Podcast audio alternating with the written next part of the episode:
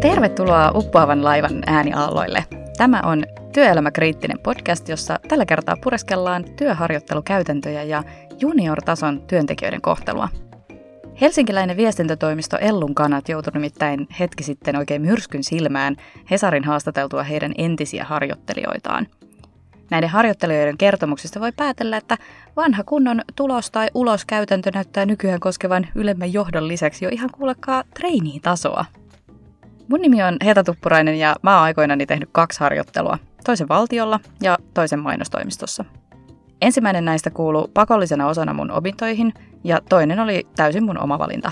Mä halusin saada jalan oven väliin ja muutaman mustelman saattelemana sainkin. Tänään mä pohdin sitä, ketä tällainen harkkarisysteemi oikeasti palvelee ja onko harkkarina joustaminen ja venyminen hyvä tapa astua työelämään.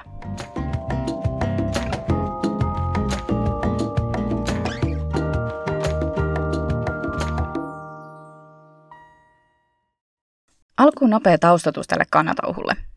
Sunnuntaina 15. tammikuuta 2023 Helsingin Sanomat julkaisi artikkelinsa helsinkiläisen viestintätoimiston Ellun kanojen harjoittelijoiden kohtelusta.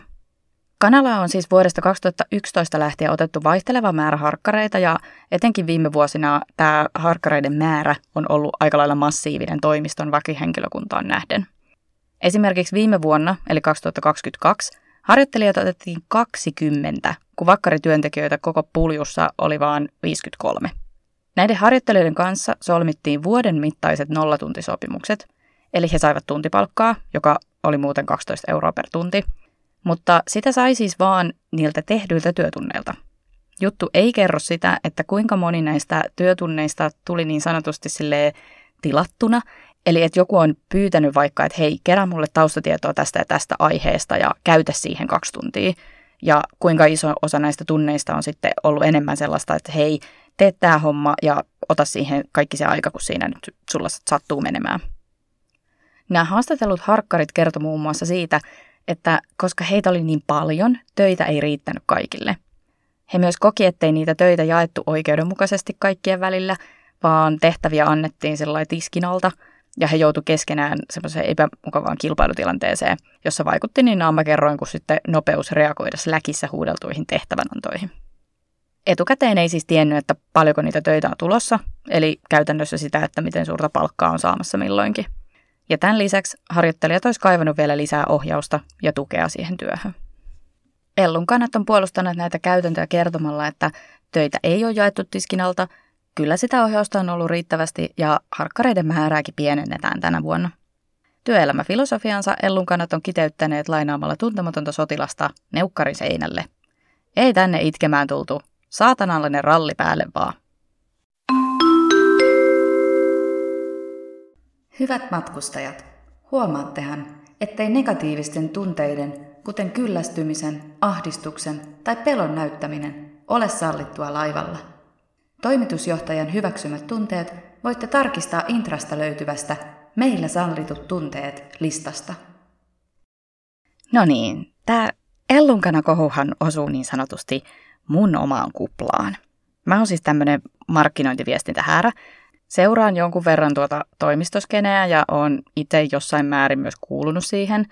Ja tuota, tuota, pakkohan sitä olla rehellinen ja sanoa, ettei ton artikkelin sisältämät paljastukset mitään yllätyksiä ollut. En siis ole itse juuri kyseisessä firmassa koskaan työskennellyt, eli henkilökohtaista kokemusta mulle ei tosta ole. Mutta jos me puhutaan laajemmassa kuvassa siitä, että onko markkinoinnin ja viestinnän alan harkkapaikoissa A. huonot tai pahimmissa tapauksissa jopa kirjaimellisesti olemattomat palkat, B. kilpailua ja C todella suurta vaihtelua siinä, että millaista ohjausta ja tukea saa, niin no kyllä, kyllä mä oon vahvasti sitä mieltä, että jos joku tämän kuplan sisällä oleva tyyppi teille kirkkaisemmin väittää, että ei ole koskaan tiennytkään tällaisesta ilmiöstä, niin se joko valehtelee tai sitten se on tosi pihalla. En siis missään nimessä väitä, että kaikkialla ja jokaisessa tämän alan työpaikassa olisi tollasta, mutta en myöskään pidä ellunkanojen harkkareiden kokemuksia mitenkään täysin poikkeuksellisina. Tämä uutisointi on käynnistänyt laajemman keskustelun työharjoittelusta ylipäätänsä, mikä on mun mielestä ihan tosi hyvä asia, koska siis esim. hoitajathan tekee opiskeluaikana vaikka kuinka monta harkkaa ja ne on kaikki palkattomia. Akava on viimeksi vuonna 2019 toteuttanut tällaisen harjoittelijabarometrikyselyn, ja sen mukaan kaikista pakollisista harjoitteluista vain 39 prosenttia on palkallisia. Vielä vähemmän hauska fakta on se, että tähän kyselyyn vastanneista miehistä 64 prosenttia ilmoitti saavansa palkkaa harjoittelusta, naisista taas 30 prosenttia. Tämä tulos vielä korostui korkeakoulusektorin mukaan niin, että miespuolisista yliopisto-opiskelijoista harkkapalkkaa oli saanut 73 prosenttia ja naispuolisista ammattikorkeakouluopiskelijoista vain 21 prosenttia. Että sillä lailla. Mutta mä keskityn nyt tähän omaan palkan suhteen siis hyvinkin etuoikeutettuun viestintä, markkinointi, journalismi, kuplaani. Tällaisilla aloilla, pikkusen riippuen koulusta, kuuluu yleensä opintoihin niin sanottu korkeakouluharjoittelu, joka tyypillisesti kestää kolme kuukautta. Sen tavoite on tarjota opiskelijalle tämmöinen mahdollisuus tutustua työelämään ja siihen, että miten niitä korkeakoulussa opittuja asioita voi käytännön työssä oikein ylipäätään käyttää. Se tehdään tyypillisesti muutaman opiskeluvuoden jälkeen. Mä esimerkiksi opiskelin Tampereen yliopistossa puheviestintää ja tein omiin opintoihini pakollisena osana kuuluvan harkan siinä neljännen ja viiden opintovuoden välisenä keväänä ja kesänä. Oli valtiolla, tarkemmin sanottuna ulkoministeriön viestintäosastolla. Tähän mun ensimmäiseen harjoitteluun mä sain anoa tämmöistä yliopiston rahallista harjoittelutukea – Tämä tuki on siis tarkoitettu sille harjoittelijan työnantajalle, eli yliopisto maksaa suoraan sille työnantajalle osan tämän harjoittelijan palkasta.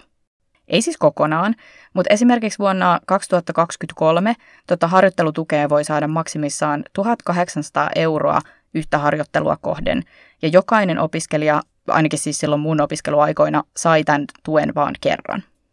Tämän tuen saamisen edellytyksenä on, että työnantaja maksaa harjoittelijalle työehtosopimuksen mukaista palkkaa tai vähimmillään Kelan määrittämää työssäoloehdon täyttävää vähimmäispalkkaa, joka on vuonna 2023 1331 euroa kuussa. Eli siis siitä tulee täydellä työajalla semmoinen 8,8 euroa tunnissa. Eli summa summarum. Jos työnantaja on valmis maksamaan tota minimipalkkaa sille harjoittelijalle, niin he saavat siihen vielä yliopistolta 1800 euron arvoisen kannustimen. Tämän opiskelijan täytyy myös kirjoittaa tästä harkkarikokemuksestaan yliopistolle raportti, jonka avulla ainakin noin niin kuin teoriassa myös se opinahjo voi vähän tarkkailla sitä, että oppiko tämä opiskelija siellä harkassa mitään ja kohdeltiinko sitä kuin ihmistä ja niin edelleen. No nyt jos joku siellä ynnäilee päässään, että hetkinen hei, mitenkäs näillä ellunkanojen harkkareilla oli ihan erilainen systeemi, niin se johtuu siitä, että tosi moni tämän alan tyypeistä tekee useamman kuin yhden harjoittelun. Ja silloin sä et saa siihen mitään tukea yhtään keltää, eli jos palkka on surkea, niin se olet sinä, joka otat takkiin. Lämpimästi tervetuloa Autokannelle, jossa vietämme uutuuskirjani Palkattomat harjoittelijat kasvun mahdollistajina julkistustilaisuutta. Mä nyt vielä painotan, että ton Pakollisen korkeakouluharjoittelun tarkoitus on nimensä mukaisesti antaa mahdollisuus harjoitella sitä työelämää. Se on monille opiskelijoille ensimmäinen oman alan työpaikka, ja monilla suosituilla aloilla, kuten just viestintä, markkinointi, journalismi, se harjoittelu koetaan helposti tosi isona näytön paikkana. Sellaisille suosituimmille työnantajille saattaa tulla ihan jatkuvalla syötöllä hakemuksia, ja esim. valtiolla on siis ihan semmoinen selkeä käytäntö siitä, että ne ottaa harjoittelijat aina kolmeksi kuukaudeksi ja sitten kun niiden pätkä päättyy, niin seuraavat tulee heti sisään. Onhan tämä nyt aivan selvää, ettei tuollaisessa systeemissä kaikille siis todellakaan ole tarjolla jatkossa mitään töitä, eikä se edes ole siis tavallaan tuon harjoittelun tärkein pointti, vaan se on just se semmoinen kokemuksen saaminen. Mm, yksi semmoinen tärkeä oppi, mitä siitä harjoittelusta voi saada, on myös se, että ainakaan tällaista työtä mä en halua tehdä. Tai, tai sitten sä vaan tajut, että haluat ylipäätään kokeilla jotain muuta, jotain toisenlaista työpaikkaa. Mutta sitten jos rahkeet ei aivan vielä riitä siihen, että sä voisit hakea jotain vakipaikkaa, varsinkin kun mitään junior-tason paikkoja on tosi harvoin mitenkään erikseen haussa tai tarjolla. Tai ehkä sä haet sellaista ja saat palautetta, että hei, oot hyvä tyyppi, mutta hanki vielä lisää työkokemusta. Tällaisissa tilanteissa moni tekee sen päätöksen, että hei, nyt mä menen toiseen harkkaan. Makso mitä makso. Tai jos mä sanon tämän LinkedIn hehkutuskielellä, tekee rahallisen panostuksen omaan uraansa.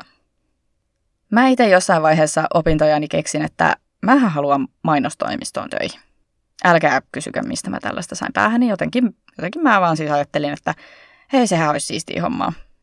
Mä seurasin muutaman eri toimiston touhua ja sitten mä näin, että yksi näistä mun tutkalla olleista toimistoista haki osallistujia niiden treiniohjelmaan. Hain mukaan, tein muistaakseni työnhakuvideon, sitten pääsin ryhmähaastattelupäivään Helsinkiin ja siitä jonkun ajan päästä mulle tarjottiin harkkapaikkaa. Palkkaa tarjottiin ensin 500 euroa, mutta sanoin, että tuolla hinnalla en kyllä pysty täältä mun kotikaupungista Tampereelta mihinkään liikahtamaan ja että tässä melkein jo maisteripaperitkin on kourassa – sitten palkka nousikin jo tonniin. Sain kämpän järjestyä Helsingistä ja niin mä sitten aloitin kolmen muun kanssa melkein neljän kuukauden mittaisen pätkän mainostoimiston treiniinä. Mä koin sen itse niin, että sua tavallaan niin testattiin ensin vähän helpommilla jutuilla. Sitten jos sä pärjäsit niissä, niin sulle nakitettiin jotain muuta. Ja kyllä, tosi paljon vaikutti ihan siis tuuri. Se, että kenen kanssa sä aloitit niitä hommia tekemään, synkkasko teillä hyvin – ja mä tavallaan kyllä siis ymmärrän tämänkin ihan, ihan hyvin. Onhan se ihan selvä juttu, että mitä enemmän sä jonkun kanssa töitä teet, niin sitä enemmän sä opit tunteen sitä ja luottamaan ja niin edelleen. Ja sitten on jotenkin helppo kysästä, että hei, mikä työtilanne sulla on, että kiinnostaisiko tulla tällaiseen keissiin mukaan. Eli kun mä oon itse tällainen hölisevä ekstrovertti ja osaan tarvittaessa vähintään esittää, että musta on kiva tutustua uusiin ihmisiin, niin no mullahan oli aivan mukavaa ja mä tykkäsin monista ihmisistä siellä tosi paljon. Ja mulla oli sellainen olo, että mustakin tykättiin. Sen lisäksi mä olin silloin vielä jotenkin ihan tosi tosi kunnianhimoinen ja todellakin halusin tehdä hommani hyvin ja koska siis oli sellainen mahdollisuus, että hei, harkan jälkeen saattaisi olla tarjolla jotain jatkoa. Strateginen verkostoituminen on jokaisen menestyjän tärkeä työkalu. Listaa kaikki tuntemasi ihmiset Excel-taulukkoon ja pisteytä suhteenne nykytila. Päätä kuinka läheiseksi haluat suhteenne muodostuvan ja laske montako lounasta, puhelinsoittoa tai LinkedIn-huutelua tämä sinulta vaatii. Laadi puolivuotissuunnitelma ja aikatauluta nämä ihmisyyden osoitukset kalenteriin. Mun menestyksen avain on aina ollut se, että näen ihmiset rohkeasti välineinä ja hyödykkeinä. Mun oma kokemus on se, että tuolla toimistoskenessä aloitetaan hyvin varhaisessa vaiheessa sellainen tietty yrittäjyyden glorifiointi. Tällä mä tarkoitan sitä, että puheissa toistuu ja korostuu esimerkiksi vapauden merkitys, että kuinka sä yrittäjänä oot vapaa tulemaan ja menemään sillä lailla, kun sä haluat.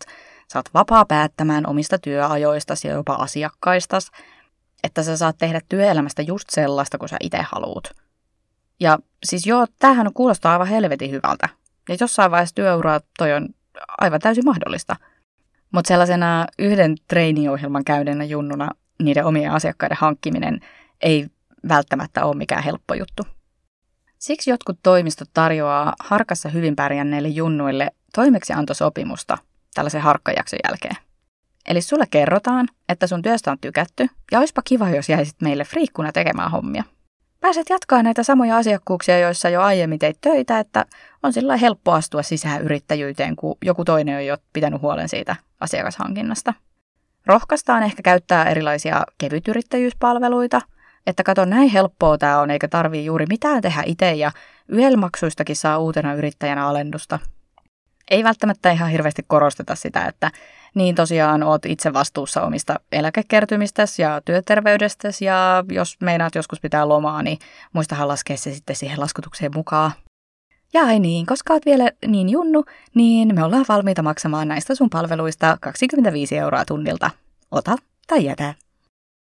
Tai jossain paikoissa, esim. mediataloissa tai siellä valtioharkkapaikoissa, voidaan seuraavaksi sormiin vaikka kesätyösoppari. Ja sitten sulla on ehkä mahdollisuus määräaikaisuuteen, joku vakkari jää sopivasti vanhempainvapaalle ja sä voisit tulla paikkaamaan häntä. Valtiolla on myös aika paljon erilaisilla hankerahoituksilla pyöriviä määräaikaisia pestejä ja vaikka mihin virkavapaisiin liittyviä sijaisuuksia, joissa pyöriessä voi hyvin olla monta vuotta valtiolla hommissa ilman, että koskaan on vakituisessa työsuhteessa.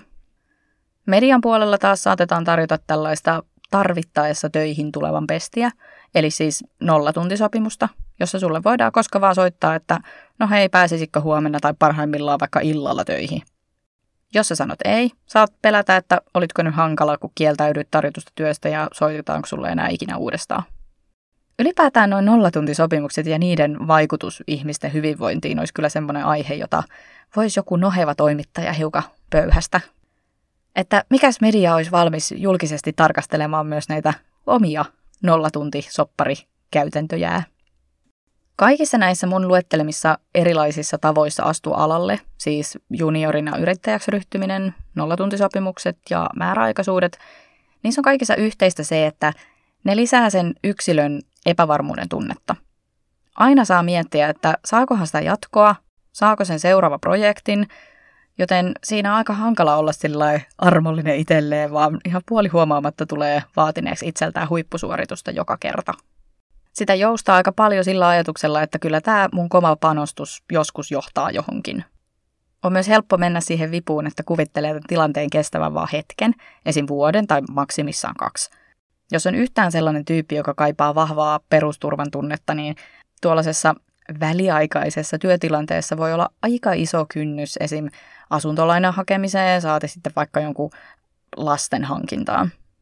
Ja mitä pidempään sitä elämistä jatkaa tällaisissa painetta täynnä olevissa olosuhteissa, niin sitä suurempi riski sulla on myöskin esim. kroonistuvaan stressiin ja sitä kautta vaikka työuupumukseen.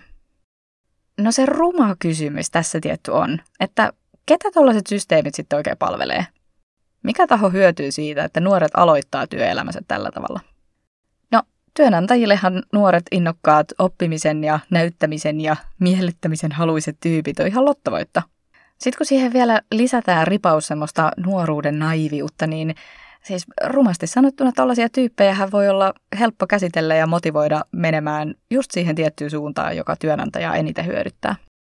Enkä siis väitä, että joka työpaikassa olisi oikeasti sellaisia laskelmoivia hirviöitä, jotka jotenkin tosi tarkkaan tiedostaen tekisi sitä, että nyt muuten revitään kaikki irti näiden nuorten selkänahoista. Vaan musta kyse on enemmänkin sellaisesta yleisestä asenteesta, joka helposti tarttuu ihmisiin. Etenkin jos itse on joskus nuorena mennyt ton myllytyksen läpi, niin on helppo perustella itselleen, että koska minä olen kestänyt tällaisen kohtelun, niin kyllä muidenkin täytyy kestää. Ja tähän nyt vaan kuuluu tällaiseen uraan, tällaista tämä työelämä on. Harkitse muuta hommaa, jos et kerran kestä. Tai jos olet niin sanottuna rivityöntekijänä tällaisessa firmassa, niin eihän se, se ole sun hommaa alkaa taistelemaan joidenkin harkkareiden tai junnujen työolojen edestä. Kyllä sen pitäisi olla firman johdon ja esihenkilöiden tehtävä huolehtia kaikkien työhyvinvoinnista. Jos me mietitään yhtään pidemmällä aikavälillä tätä työelämää, niin mun on ihan kauhean vaikea ymmärtää, että mikä taho voittaa siinä, että monet nuoret uuvutetaan jo ihan uransa alussa. Joo, siis voihan joku työnantaja tosiaan saada siitä jotain nopeita lyhyen aikavälin voittoja, kun nuoret työntekijät saa pienellä palkalla paljon aikaa. Mutta noin niin kuin isossa kuvassa.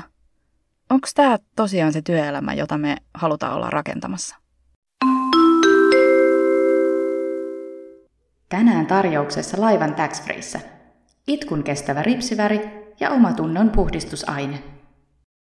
Palatakseni vielä hetkeksi niihin ellunkanoihin, niin no, kyllä mun henkilökohtainen mielipide on se, että onhan se ihan tosi surkeeta, että julkisesti toi firma hehkuttaa olevansa muutoksen tekijä. He puhuu paljon eriarvoisuudesta ja tulevaisuuden työstä. Ja sitten kun he ottaa sinne innokkaita harkkareita oppimaan siitä työelämästä, niin ensimmäisenä annetaan ymmärtää, että tässä näin hauiksen ja kyynärvarren välissä on tällainen luiden pallura, kyynärpää. Sillä tökkien pistä menemään, niin hyvä tulee. Mutta hei, ehkä tossa on se syy, miksi he on hehkuttaneet sitä terapiaakin niin näkyvästi viime vuosina.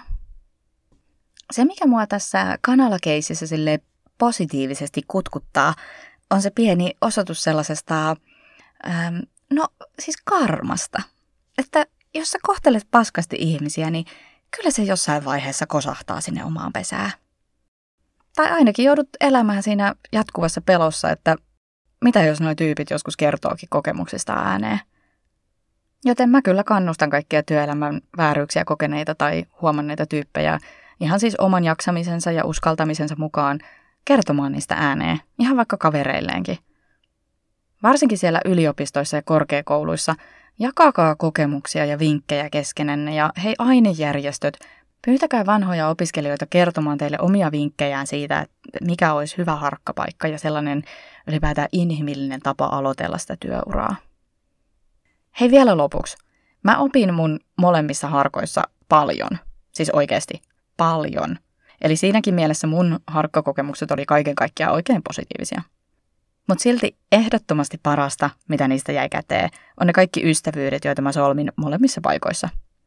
Esimerkiksi ilman sitä mun ekaa harkkaa siellä valtiolla mä en olisi ikinä tutustunut Annaan, jota teillä on kiittäminen tämän podcastin loistavasta sarkastisesta nimestä. Joten Anna, mä tarjoan sulle skumpat, kun mä saan tuhat kuuntelijaa täyteen. Seuraavalla kerralla uppoavassa laivassa mä möyrin taas vähän siellä työuupumusmaailmassa, kun mä kerron teille lauseita, joita ei koskaan kannata sanoa työuupuneelle. Siihen asti pelastusrenkaat ja liivit päälle. Pitäkää päät pinnalla. Moro!